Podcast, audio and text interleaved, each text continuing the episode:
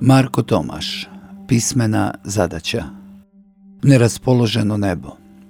Sve se dogodilo kao u priči. Ispratili smo čovjeka i u tom trenutku krenula je padati sitna kiša, kao da nebo pokušava uzdržati suze.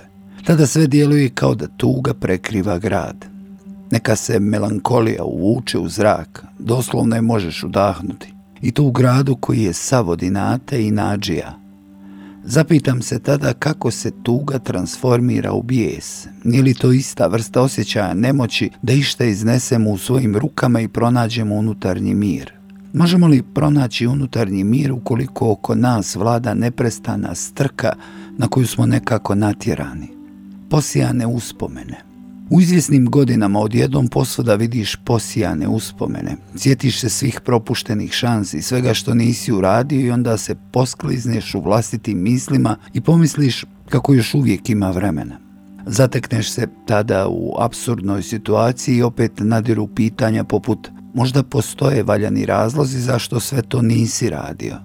Onda te opet preplavi osjećaj nemoći i tuga koju vučeš sa sobom postaje gnjev, inat, a ako nisi odgojen biti destruktivna osoba, okrećeš taj bijes prema sebi, unutra i postaješ autodestruktivan.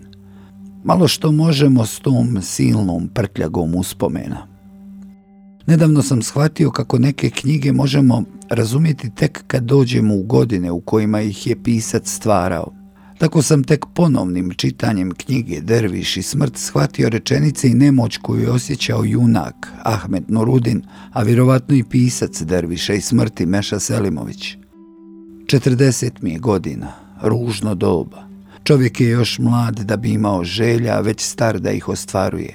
Tada se u svakome gase nemiri, da bi postao jak navikom i stečenom sigurnošću u nemoći što dolazi a ja tek činim ono što je trebalo učiniti davno, u bujnom cvjetanju tijela, kad su svi bezbrojni putevi dobri, a sve zablude korisne koliko istine. Šteta što nemam deset godina više, pa bi me starost čuvala od pobuna, ili deset manje, pa bi mi bilo sve jedno. Jer 30 godina je mladost, to sad mislim.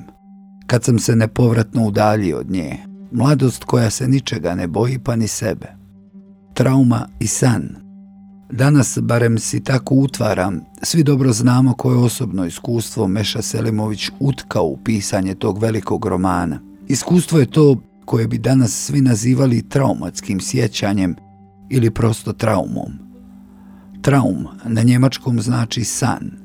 Ukoliko su naše iskustva san, ne poručuju li nam se svima time da smo sav dosadašnji život tek sanjali? Možda se zato u uspomenama rasplinjavamo, a postojimo tek u odnosu na ono što čvrsto držimo u rukama u ovom trenutku.